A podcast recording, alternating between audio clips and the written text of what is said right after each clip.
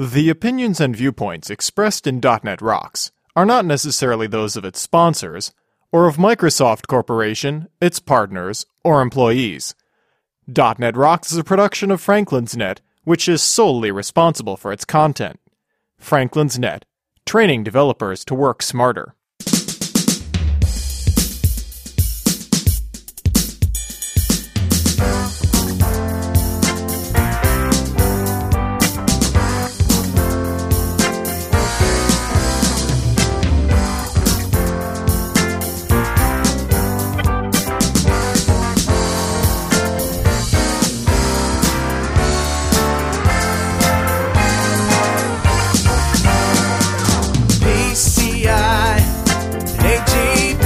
Hey, Rockheads!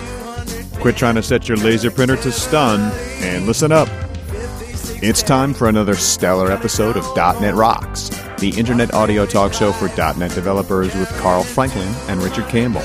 This is Lawrence Ryan announcing show number 456 with guests Jason Diller and Daniel Crenna, recorded live Monday, June 1st, 2009. .NET Rocks is brought to you by Franklin's Net, training developers to work smarter. And now offering .NET Nuke video training with Chris Hammond from Engage Software on DVD, DNR TV style.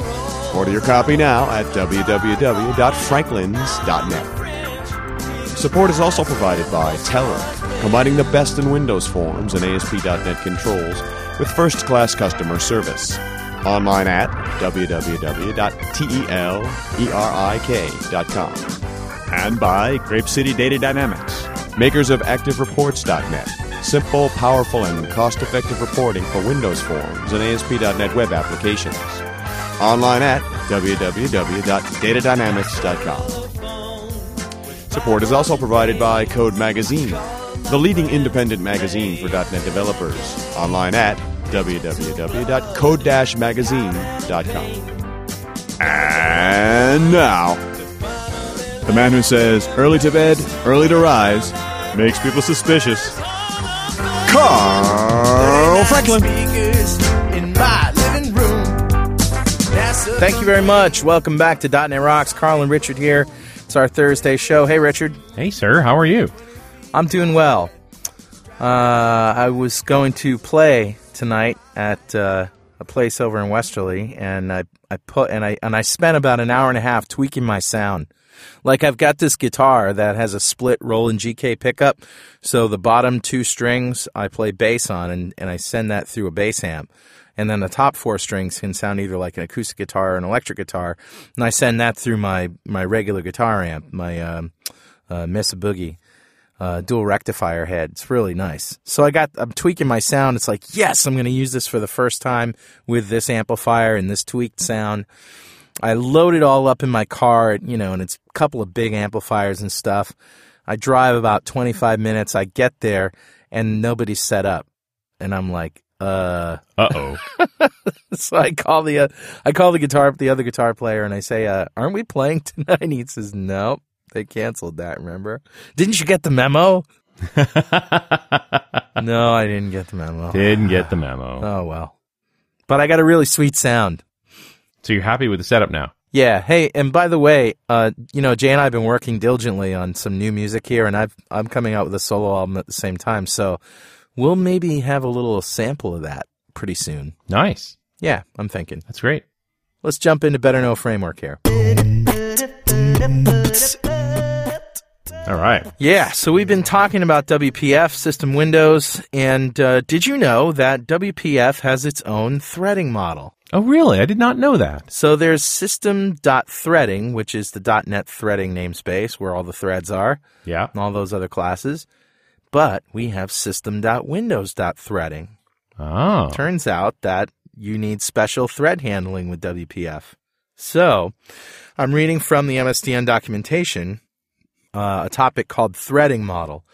Windows Presentation Foundation is designed to save developers from the difficulties of threading. As a result, the majority of WPF developers won't have to write an interface that uses more than one thread. Because multi threaded programs are complex and difficult to debug, they should be avoided when single threaded solutions exist. No matter how well architected, however, no UI framework will ever be able to provide a single threaded solution for every sort of problem. WPF comes close, but there are still situations where multiple threads improve user interface responsiveness or application performance. After discussing some background material, this paper explores some of these situations and then concludes with a discussion of some lower level details. And the topics are um, the dispatcher, which is the center of the universe for um, uh, for WPF threading, threads in action, samples, technical details, and stumbling points and related topics. This is a very cool white paper.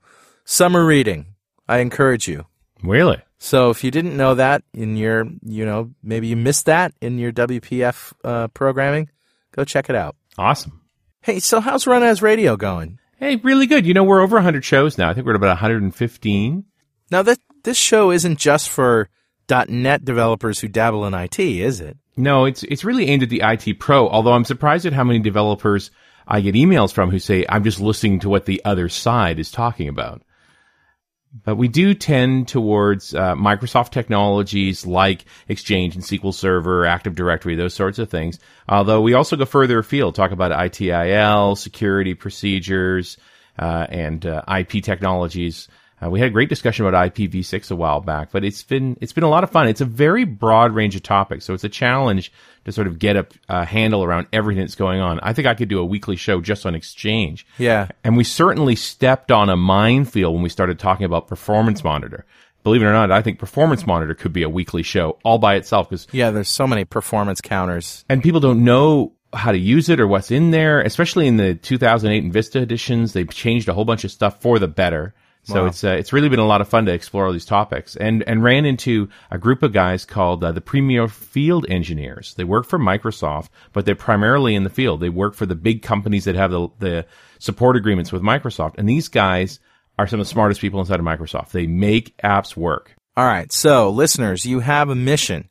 Your mission is to burn a couple of Run As Radio MP3 files to disk, march into your IT guys' offices and distribute them around. Say, hey, listen to this, because uh, it's good stuff. It really is. Yeah, and if you gotta pick one, I'd pick one of the Perfmon ones. If you just want to start somewhere, try Show 82. Clint Huffman does performance analysis of logs.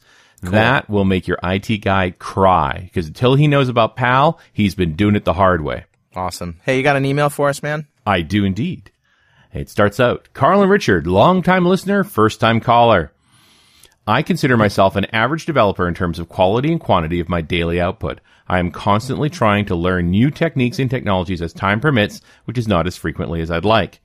Podcasts like .NET Rocks are a great source of information for me, even if I'm not always able to follow up with the topics presented in a particular show. The development community seems to be becoming more and more social, which is fantastic, especially for geeks like myself who are thirsty for knowledge. Yeah.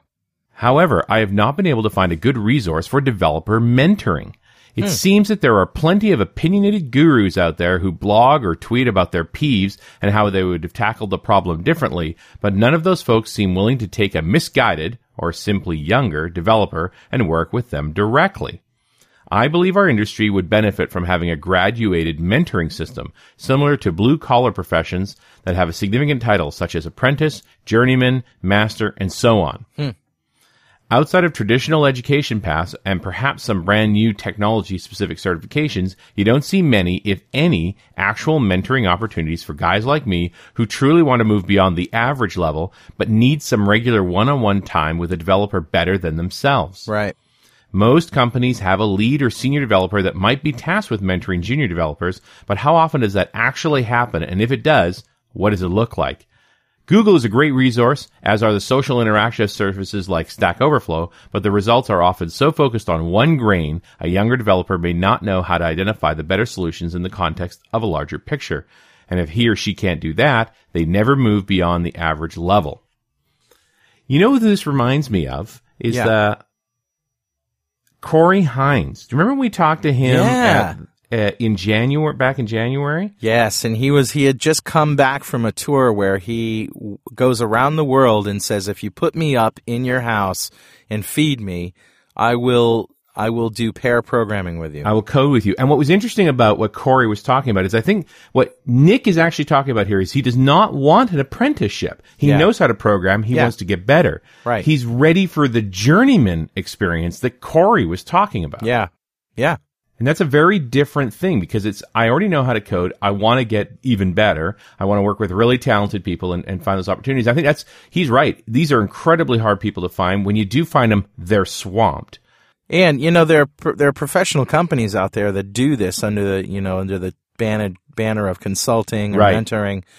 Um, you know, so that might be a good place to start. I mean, the the the one of the earliest companies that did this was DevelopMentor, right? Right.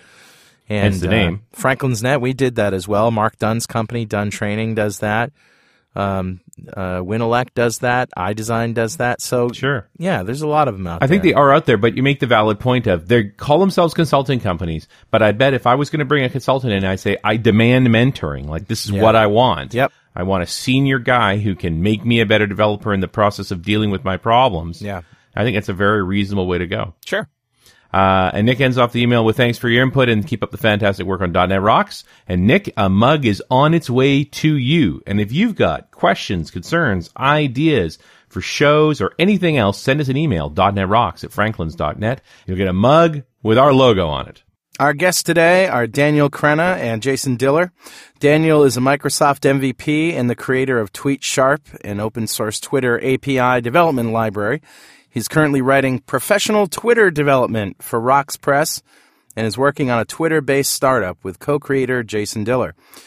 Daniel was a contributor to the Microsoft Ajax Control Toolkit and is a Microsoft certified professional developer. You can read his blog at www. Let me say that again. You can read his blog at www.dimebrain.com, just like it sounds, D-I-M-E brain. Jason Diller, an application framework developer for a Canadian ISV, has been working with C Sharp and .NET since its beginnings and other languages on Microsoft platforms, all the way back to Fox Pro for DOS. In his spare time, he contributes to the open source TweetSharp project. He works on a Twitter client, raises two daughters, and plays bass guitar in his employer's house band. Hey, Jason, I didn't know that. We did this DNR TV show, and that never came up. I guess I didn't read your official bio. I don't think I'd send it to you at the time. He posts regularly on Twitter at twitter.com slash jdiller and blogs infrequently at diller.ca. Welcome, guys. Hi. Hi. Uh, what kind of bass do you have, man? No, I'm just Oh, kidding. the- I don't want to go there. I play bass as well. We're You guys Uh, both play yeah. bass? yep. It's an What- interesting. Uh, I didn't know that you played uh, bass, Jason. So Likewise. What are the odds of that? Wow. it's awesome. Richard, do you play bass? I do not. Well, three out of four ain't bad. Uh, what can I tell you? Okay. Uh, you guys have been on DNR TV. If it's not published by now, it should be soon. DNRTV.com. Uh, we do shows in advance, so I'm not sure what when the scheduling is, but check it out anyway. About TweetSharp, and just because I I've never heard the words Twitter and development uttered in the same sentence before. Tell us what is available at Twitter for an API, and then what TweetSharp is. Um, sure. Um, so Twitter has a, a, a public API um, that you can use to basically do anything that you can do right through the through the Twitter site. Um, it's a REST API, um, so it's uh, it's fairly um, simple. And if you were to start from scratch programming against it, you'd have to deal with a lot of the uh, HTTP goop that goes along with uh, programming against the REST API. So TweetSharp uh, handles a lot of that goop for you and uh, gives you a nice uh, interface in, uh, that you can use from a from a .NET uh, language to talk to the Twitter API and uh, do anything that it exposes. So, like what? I mean, obviously, I'm thinking you can send tweets, but what else can you do besides that? Um, sure, you can you can obviously post tweets. Um, you can fetch um, tweets that other people that you follow uh, have posted um, through the the friends timeline. Is what it's called. Um, you can use the search APIs um, to search for specific terms. You can update your profile. You can do uh, you can change your picture, even change the background color of your of your uh, Twitter homepage. really? Yeah, pretty much anything you can do through the site is exposed through the API. Now, one of the coolest things that you showed me in this API is the search capabilities, which immediately got my got me thinking. Search, there, you know, okay, there's got to be a database of tweets. Is that that's what you're able to search, right? And and throughout history, like any tweet that has had a particular word in it, you ever since Twitter started, you can find. Um, technically, technically not. Um, I think the search the search API came about. Um, it was actually purchased by Twitter. Another company named Summize uh, originally created it, uh, and I think there's some architectural differences between the two. But uh, they don't give you a specific date as to when things sort of drop off. But uh, in our own tests, I've found that there's about a three month window where you can you can use search to find everything that's within those three month period, and then you may just find that uh, you don't get any results back. Um, but there is technically a way to get uh, Twitter messages all the way back. Uh, you know, since the dawn of time, as you're suggesting, uh, what you do is use the the REST API because logically, as far as Twitter is concerned, there's two APIs at work. There's the REST API and the Search API. Um, you wouldn't use the search one to go back farther than about three months. And again, that's not really a, a, an official number. It seems to, to fluctuate. But uh, on the REST API, um, you're able to, you know, fetch your own tweets or another user's uh, tweet as far back as you need to using uh, a page and uh, uh, count um, parameters to try to find as many as you can. But it's actually kind of a, a difficult process to go far back in time. I think the the spirit of it is meant to be sort of a today and forward kind of thing. So if you really wanted to search into the future, you'd use, you know, you'd start today and then continue to, to run your, your, whatever logic you're using to collect things as you go forward. And, um, I imagine also that people are using this to, uh, you know, to, to, to let them know whenever somebody uses a word or phrase like a product or something, if you're a company with a product you can put a query out there that says "Let me know," or do you have to poll for it? Is there a sort of a push mechanism, or you have to just constantly poll? You do have to uh, constantly poll. Um, there's there is one push mechanism um, that they call the uh, the fire hose. It's built on XMPP, um, but they're they're they they hold that tight to the vest. They don't give it out um, for anybody to use. Um, and it's basically all the tweets in the world um, constantly coming out, um, and that's what they would use um, that's what Summize used when they were a separate company to index um, all the tweets for uh, for search.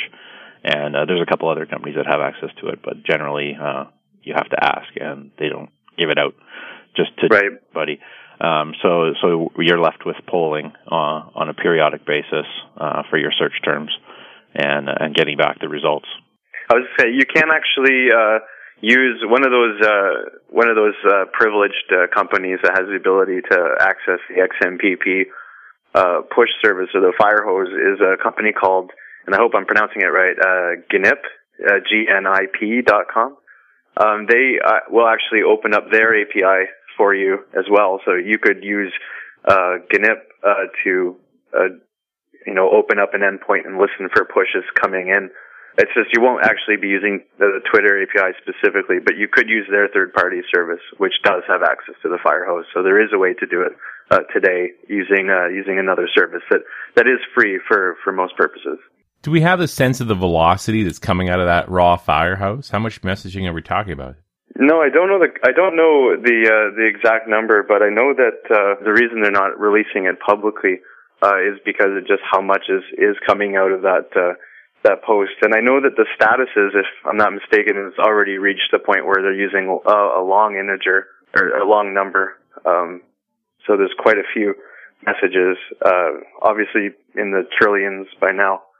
Um, the, the, the user base has, uh, grown considerably. I think in March are around 3 million people and it's, it's way over 10 now. So I think that the, the service is, uh, scaling out of control at this point. So a, a hard and fast number would uh, be difficult to come up with, but it's definitely uh, significant. This portion of .NET Rocks is brought to you by our good friends at Telerik, without whose support this show would not be possible. Hey, how many times have you drowned into endless CSS classes just to change the color of a single element of your application UI?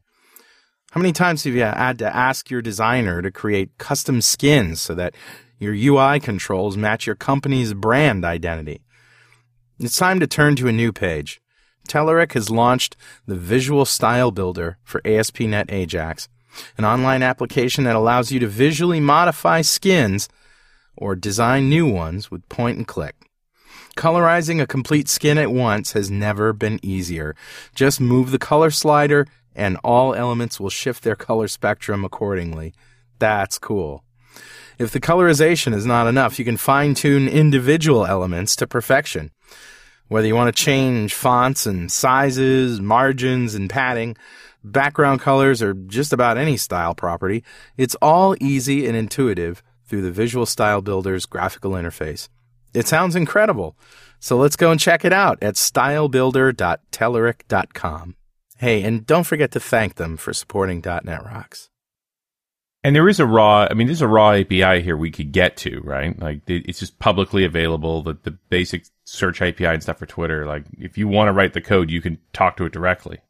Yeah, certainly. You could you can do a lot of it even just uh, in your browser, um, just just by typing in the the URL that it expects, and you'll get back um, either XML, um, JSON, or RSS or Atom. So this is purely about making things a little simpler to for for developers, or maybe it's just a. I'm I'm not fully understanding the complexity of this API that getting it into the context that means something. Well, um, there's a there's a few things that uh, that you need to to deal with to talk to the API. Um, only uh, only a handful of the uh, methods are are are public in that you don't need to authenticate. Um, uh, you know, give it a, a username and, and password. And uh, things are moving to towards um, OAuth now instead of basic authentication, which is a uh, they call it like handing the valet keys um, to your data to a to an application, um, rather than actually giving it your your username and password that you use day to day. Um, you can you can authenticate it through OAuth, and then that allows that tells Twitter that you've allowed that application um, access to your data without actually giving the application your password. Um, so there's there's a lot of, of, of APIs that require that authentication, um, and w- certainly with OAuth, it's not trivial to do. Um, it's it's fairly simple with Basic, where you're just passing a username and password in the header, but uh, with OAuth, you have to worry about signing your uh, request. Right. Yeah. And uh, you know uh, where that's where um, uh, you don't want to have to write all that stuff yourself. Uh, you want to grab a, a third party library that takes care of that for you. Yeah, you want to have that figured out once. And I have noticed that there's lots of Twitter, even online clients and or tools and things where they ask you for your username and password. I'm like, I'm not giving you that. Yeah, for for the longest time, that was actually the only option that Twitter made available. So, um, if you did want to use um, a third party client, whether it was a, a desktop client or or a website, you, you you had no choice. You had to give them your, your username and password. Um, and recently, within the last couple of months, uh, they've rolled out OAuth as uh, as the as the new way of doing that, and and certainly I think it's the better way of doing it.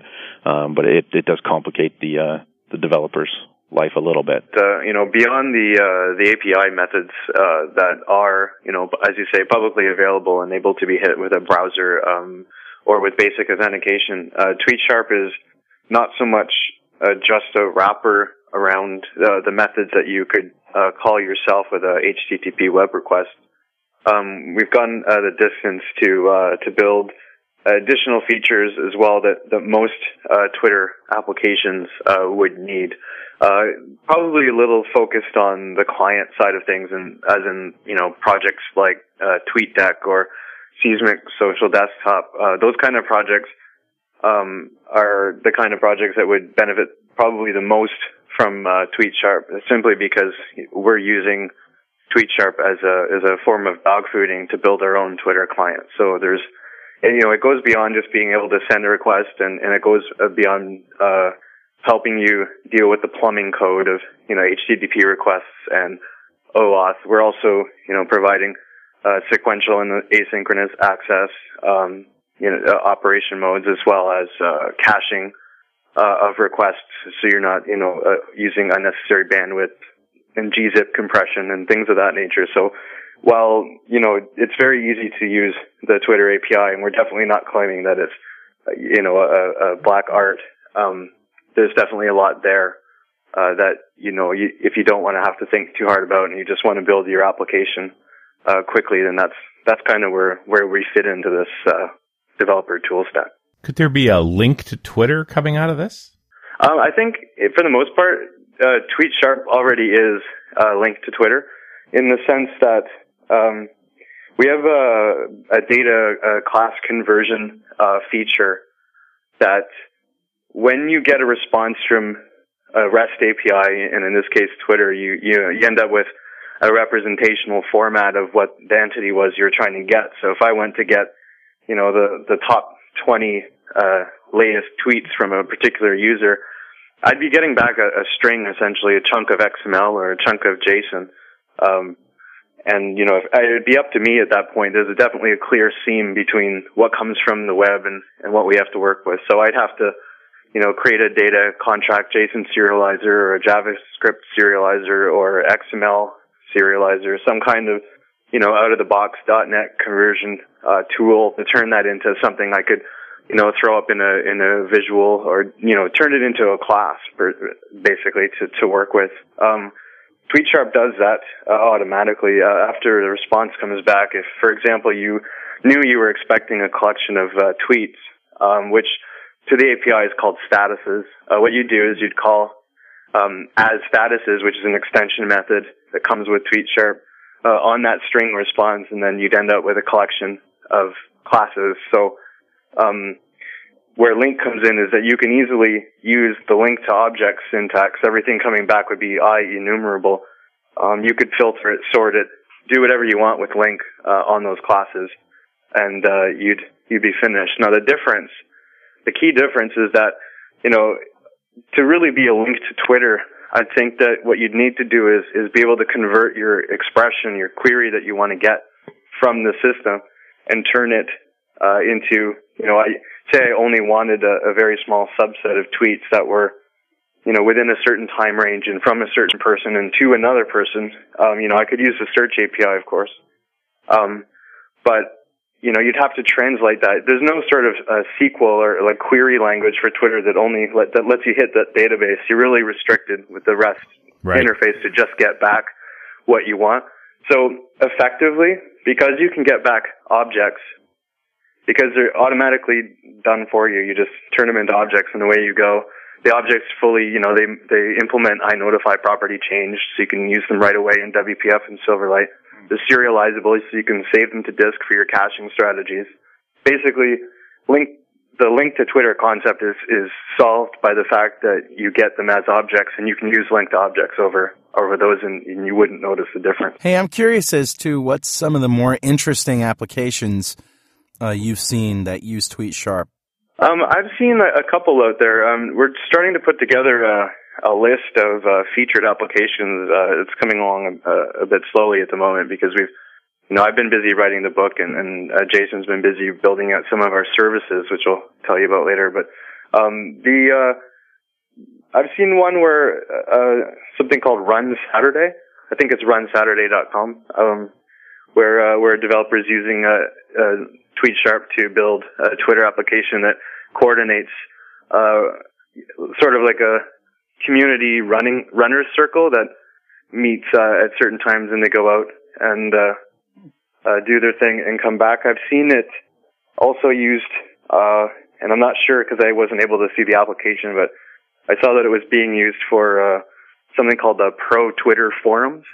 Uh, and I'm not really sure what that is, but it could be uh, like a business uh, analytics thing. I know uh, Pressroom is using it uh, for um, one of their tools to keep uh, their users notified about changes to, I guess, their accounts and things of that nature. So, um, you know, it's just starting to to really uh, take off. But I noticed there's a, about uh, almost a thousand downloads of our of the last preview we did. So, I'm sure there's tons of uh, uses that w- that we don't know about. But uh, if there are, we'd love to hear about them so we could get them featured on uh, tweetsharp.com.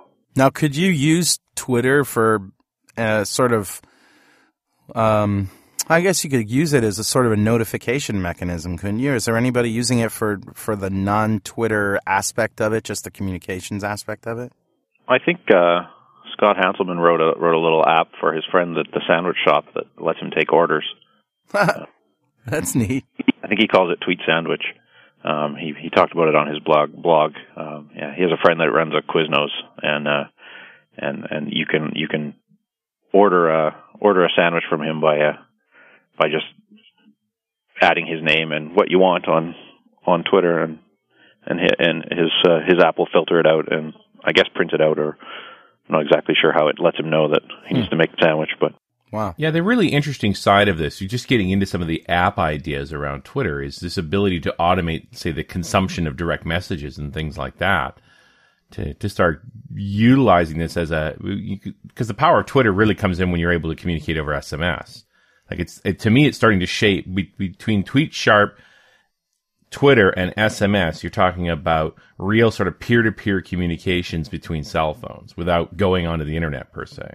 Yeah, I can see that for sure. It's kind of like a it's kind of like having Skype on your iPhone. You know, you're taking away uh, one of the necessities, and you're leaning on the internet, and you're able to do things like SMS, uh, instant communication, and you don't have to necessarily be hooked up to anything more than the internet. That is pretty cool. I mean, you could certainly take uh, take uh, SMSs that or, or send SMSs via email, right? I mean, most most SMS uh, most cell phone providers have phone numbers at you know some a phone number and at sign and then the provider name or whatever the domain name is, and they, they'll allow you to send SMS messages that way. I think we're all struggling uh, on the phone side with good phone solutions that you know work in every scenario, and and internet connectivity in certain parts of the world over cell phone works, but in so many others, especially when you're traveling, they just don't. But SMS always seems to work. So you Absolutely. Get, you get this power of if I can get to SMS, I could communicate with this app in a somewhat limited way, but I could get communicate. There's actually a, there's actually a, another uh, company that's using Tweet Sharp uh, in the UK, uh, and they're using it's, it's called Twe2, T W E two dot com, um, and they're actually uh, apparently it's not uh, free at this point to use uh, Twitter. Uh, I guess uh, the SMS features of Twitter, so they've they're using Tweet Sharp to provide the uh, equivalent service uh, in the UK. I think that you know you can tweet to the to their mobile phone provider thing, and it will send uh, SMS messages uh, to other people. So I think that that sort of phenomenon, you know, trying to struggle with finding what the most reliable or in the cheapest way of, of real time communication with people with phones is, is starting there, and I think it's kind of cool that uh, that a TweetSharp app is in the middle of that right now. Yeah, it's yeah we're in a, we're in an interesting crossroads here that I think because I've been trying to figure out why Twitter's taken off. It's just not just the social aspect. I mean, there's I got more to say than fits in 140 characters. Granted, I'm on Twitter, use Twitter. You know, I just sent off, hey, I'm talking about TweetSharp. You know, we're we're all doing this, but I'm still trying to figure out why this particular product has really gone gangbusters like this. I think one reason is that it, everybody can can make it what they want it to be. Um, I mean, the people that I follow are mostly developers. Um, the the streams of conversation that I see are mostly development related. Um, they lead you to uh, blog posts and interesting stuff on the net um, that that are are of interest to me. Um, a while ago, uh, there was this whole talk about who was going to hit a million followers first, and it was uh, I think Ashton Kutcher or or CNN. And and the funny thing was, I I, I didn't I hardly it hardly registered with me that it was even going on, and I guess it was a big thing, and people were talking about it on the news. But obviously, the like the people that I follow and the people that I I uh, that follow me on Twitter, like it's just not important to them, so we don't see that. Um, you know, my wife uses it, but she follows a lot of uh, uh, celebrities, and and and that's useful to her, and and she enjoys it, and and it's not what I do, but you know, it's a it's it's a service that's useful to both of us in different ways. Yeah, and it's also very interesting to look at teenagers using it as opposed to old guys like us. That just the di- the utilization is different. They look at it a different way. Yeah, it's odd. Actually, I, I have a teenage daughter, and and and I don't even think she knows what it is. I, I it doesn't seem to be something that is really um, being picked up by the teenagers like the like MySpace or Facebook was, uh, where they were sort of the the leaders of that movement and uh, and and Twitter seems to have started more with the, I guess you call them the digerati or, you know, the uh, maybe the the the twenty and thirty somethings that um, spend a lot of time um, on the computer. Um, you know, I, I I don't see a lot of adoption among teenagers, but then again, you know, I I, I I'm looking at it through my narrow lens um, that that I've defined for myself. So I, I I could be I could be missing something that's that's actually happening. well, actually, one of the one of the latest studies, um, and I don't have the site, but I can probably uh, dig it up and and give it to the show notes. But uh, you know, the uh, the most recent thing that I've seen is that the highest adoption rate of Twitter comes from people that are in between 30 and 50. So it's actually a service that people who are not accustomed, you know, not normally, well, maybe it's just that we've all, like you said, the digerati have just gotten older. Um, but those who are most interested in picking up Twitter and running with it are, are people that are m- much older than, than, you know, the other social networking tools when they were launched. The popularity didn't come from that demographic. It's, it's a different demographic all altogether. And of course, that comes with a lot of spam too. Obviously, we all know about social media gurus and and such that are all all over Twitter. Yeah, I wonder. If, so there are times where I wonder if this is sort of self-perpetuating culture that we're busy talking about it, uh, which makes it exist, and not the other way around. That's still that's still you know that's still a plausible argument, though. Yeah. I, I, You could have certainly that haven't argument used about it. blogs. Yeah, Yeah. that's true. Although I haven't written a decent, solid, long, you know, contextual blog posts since I started using Twitter. And I don't know if that's just because my itch to create, you know, content is scratched when I can just send a small message out that says, hey, have you tried this? As opposed to, you know, sitting down, taking the time to write it just seems a little bit like pen and paper to me now. Yeah. So my problem is I, I've actually reduced my community output, other than obviously Tweet Sharp, um, since getting on the Twitter because I just I just don't blog anymore. I don't think that's just you. I think blog readership is way down, and certainly, um, you know, readers of my blogs and, and other people's blogs I know has gone down. Um, I, I just don't think people are aggregate. I mean, the days of the big RSS aggregator where you ha- sift through tons and tons of stuff that you really don't, some of it you really don't care about, you know, and then big messages too. That, that was one of the beautiful things about Twitter is the shortness of the message. You know, you, you're forced to be concise and provide a link if you want more info. That's true. It's kind of cool. Yeah, I agree. Although I mean, there are people that I mean, I guess there's an emerging etiquette that comes from using Twitter, but there are folks who decide to post, you know, 20 or 30 tweets in a row, and that's their message. You know, but uh, in general, yeah, I think when you have so little uh, room to say something, it really forces you to not to pontificate, I suppose, not to be wordy, um, just to deliver the message, and, and, and that's it. I mean, although other people too are using it as a sort of human-powered RSS.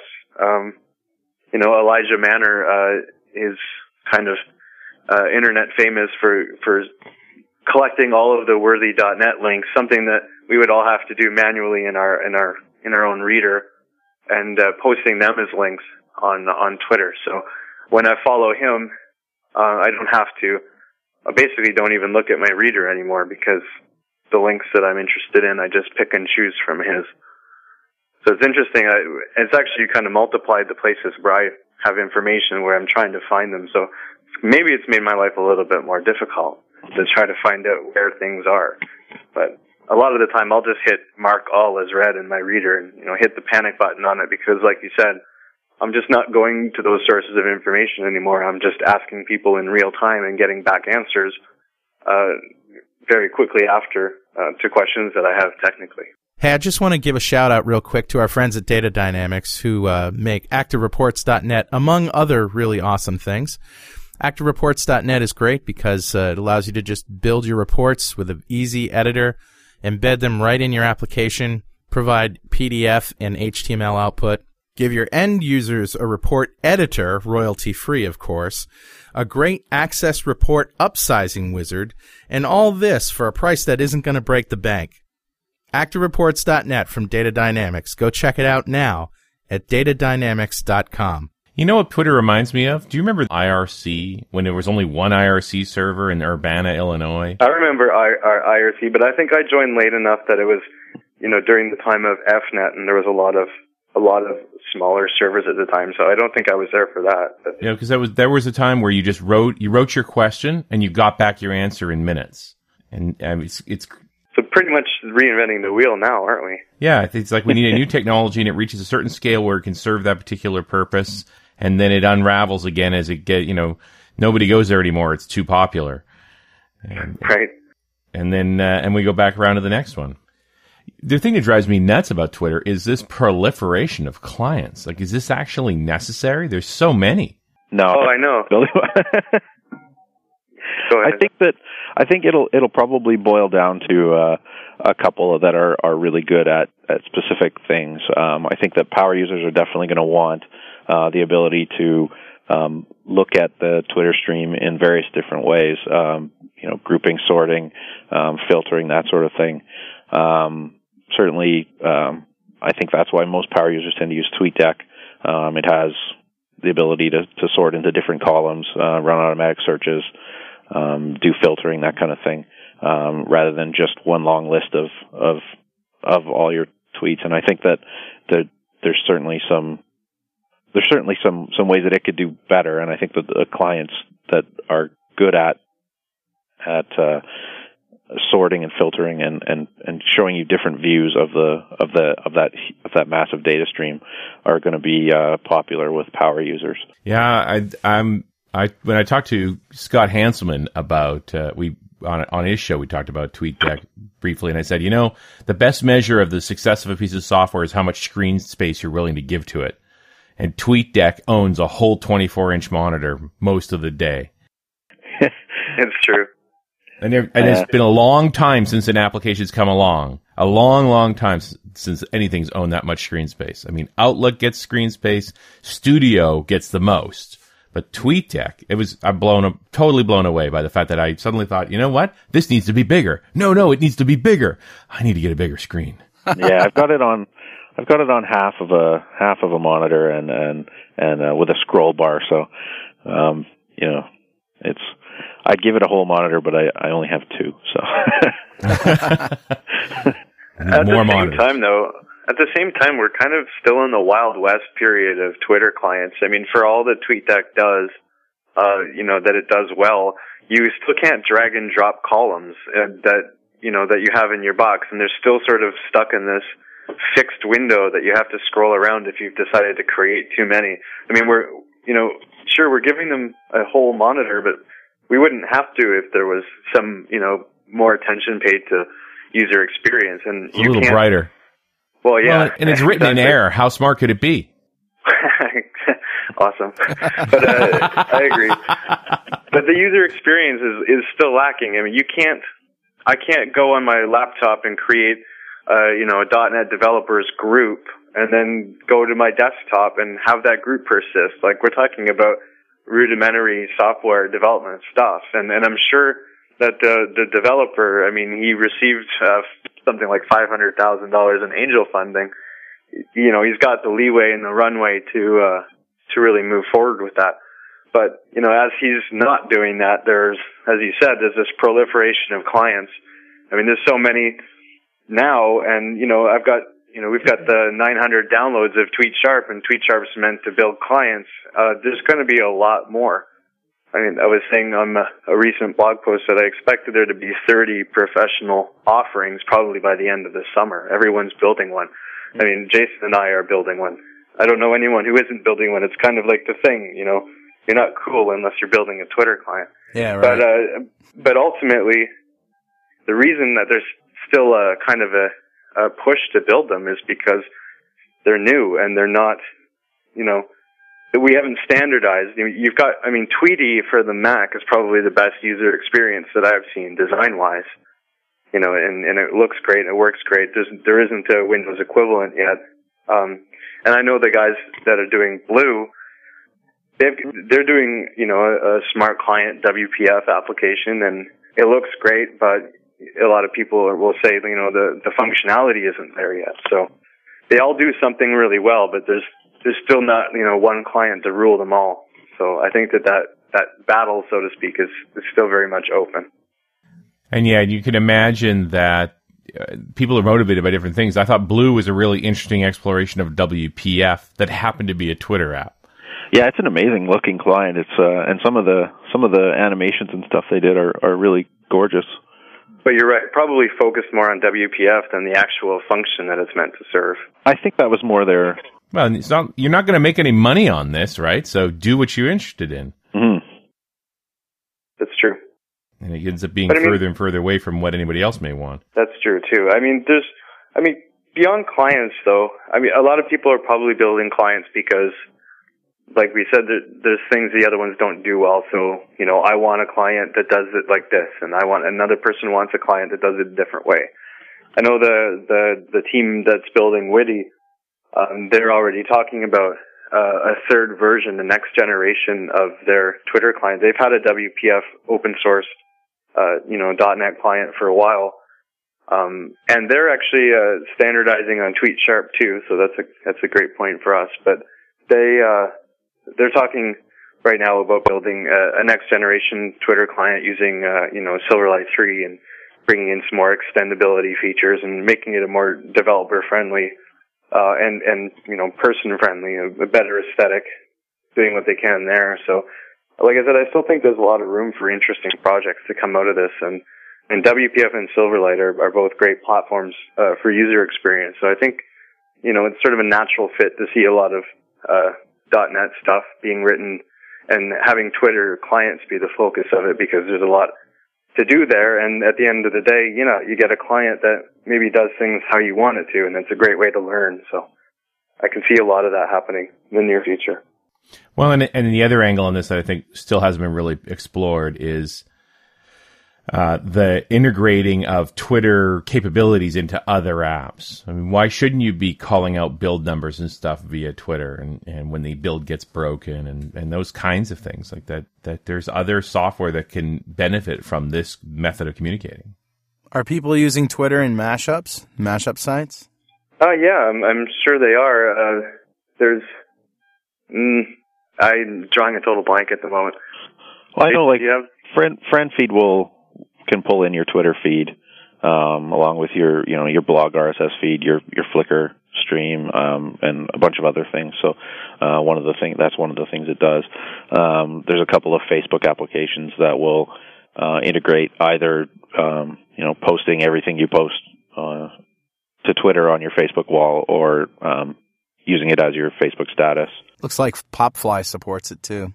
Yeah, it does, absolutely. Um, and, you know, there's third party providers as well that, like, for example, uh, TwitPic sort of becomes the de facto, uh, photo posting service that people use. You know, you take a photo on your cell phone and then, uh, post it to Twitter immediately. But if you actually visit the TwitPic website rather than just use the service, um, they do, uh, a kind of, uh, mashup as well there where you can see people's photos and the things that they said about them on Twitter. Um, and I and I'm not exactly sure, but I know that Brightkite, I think it's more or less a competing service. It's an, another has uh, microblogging features as well. But I've seen a similar thing where where someone will send a Twitter message out, uh, and it's geocoded in a way, and you can see where people are tweeting around the planet, and it sort of lights up. But uh, that might be more in the in the the vein of like a diversion as opposed to you know a useful uh, social ma- mashup tool. What um what, what's the what's the next thing on your guys' plate in terms of features or where you want to take it? Is it is it done? Is it is it soup? Uh, well, part of it is keeping up with uh, with uh, with Twitter. They they occasionally make tweaks and changes to their APIs um, that sometimes uh, break us, break our, our library, and we have to we have to roll out changes really quickly. Um, the next, the other thing I'm working on right now is um, support for um, the Yammer API. Um, if you're familiar with Yammer, it is uh, basically um, Twitter, but within a walled garden of a of a of a corporation. Um, the the the scope of the network is basically a domain. So um, every everybody at company.com is within um, one Yammer network, and the the the messages that that are posted to that stay within that garden. So um, we use it here at work. Um, I I know tons of companies use it, especially for big distributed companies that they find it useful. Yeah, interesting. This is the this would be a better tool for stuff like breaking the build and you know communicating within the company about stuff. Yep. Um, it, yeah. uh, Actually, um, one of the things that uh, that I plan to use it for is a little internal app that we have here for posting screencasts. Uh, when we when we complete a feature, we post a screencast uh, so that people can see it, and I, I'd like to integrate that um, so that it, it sends out a message to uh, to the company via the Yammer network. Um, and uh, once once we get the uh, the Yammer support fully baked into TweetSharp, that'll be uh, one of the first things I do with it. Absolutely, yeah. And in terms of a roadmap of the TweetSharp library itself, and we're very close to version one.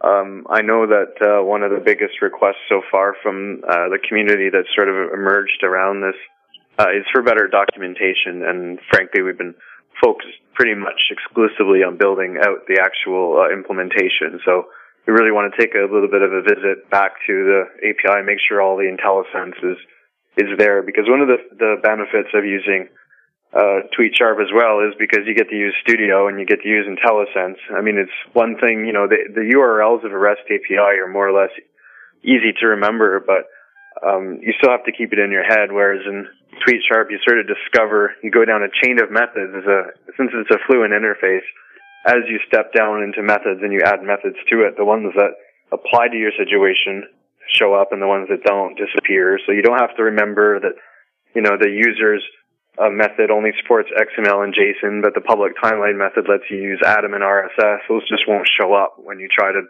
build using TweetSharp. So um, that's one advantage.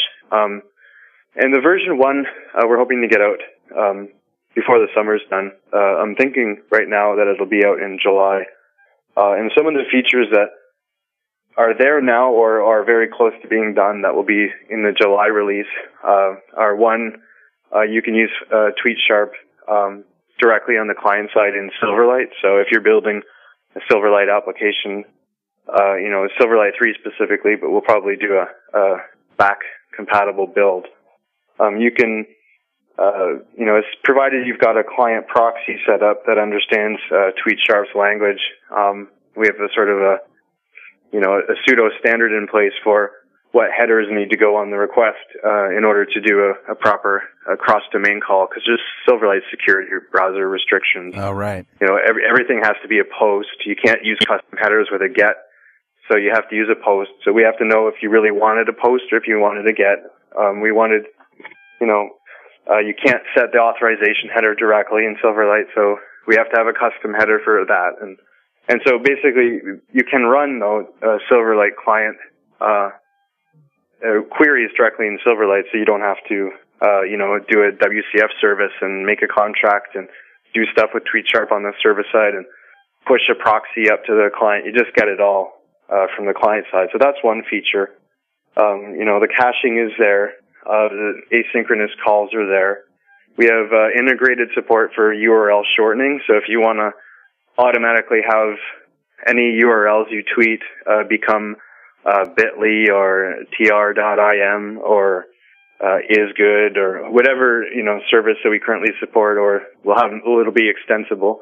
That's all in there. The uh, TwitPic and, and YFrog integration, so you can easily post photos, uh, is built right in. Hmm, nice. Um, yeah, there's lots of stuff. Uh, it's, it's there's a lot there. Like I said, it's not just wrapping the guts of OAuth. You know, we do we do provide OAuth. It's like four lines of code to do OAuth instead of having to implement your own nonce generator and things like that. It's stuff you don't want to have to think about.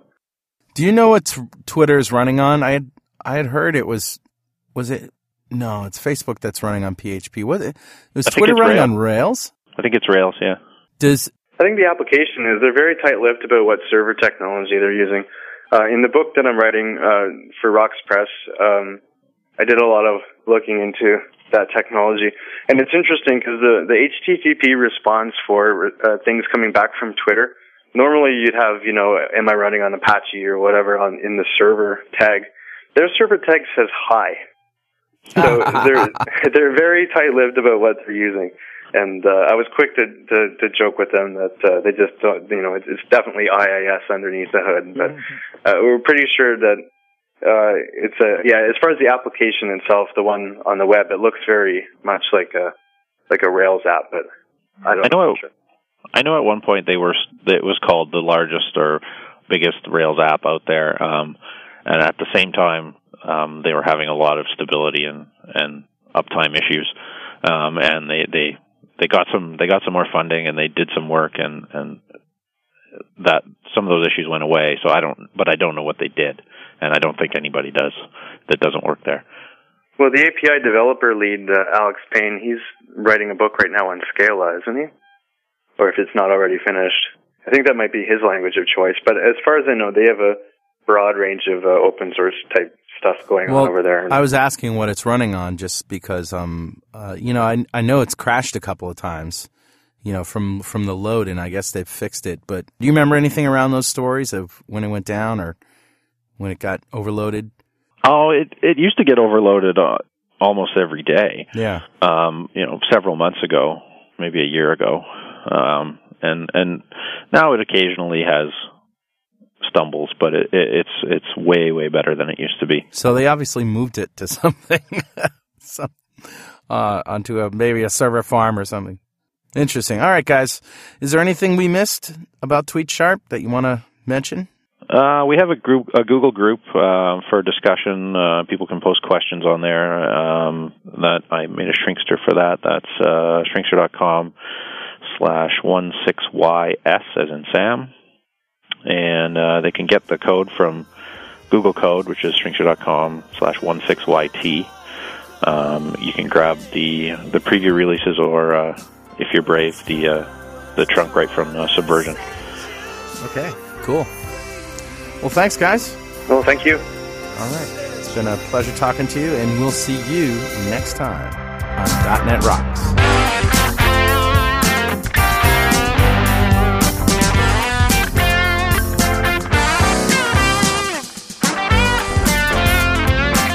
.NET Rocks is recorded and produced by PWOP Productions, providing professional audio, audio mastering, video, post-production, and podcasting services.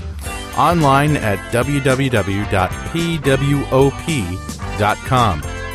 .NET Rocks is a production of Franklins.Net, training developers to work smarter and offering custom on-site classes in Microsoft development technology with expert developers online at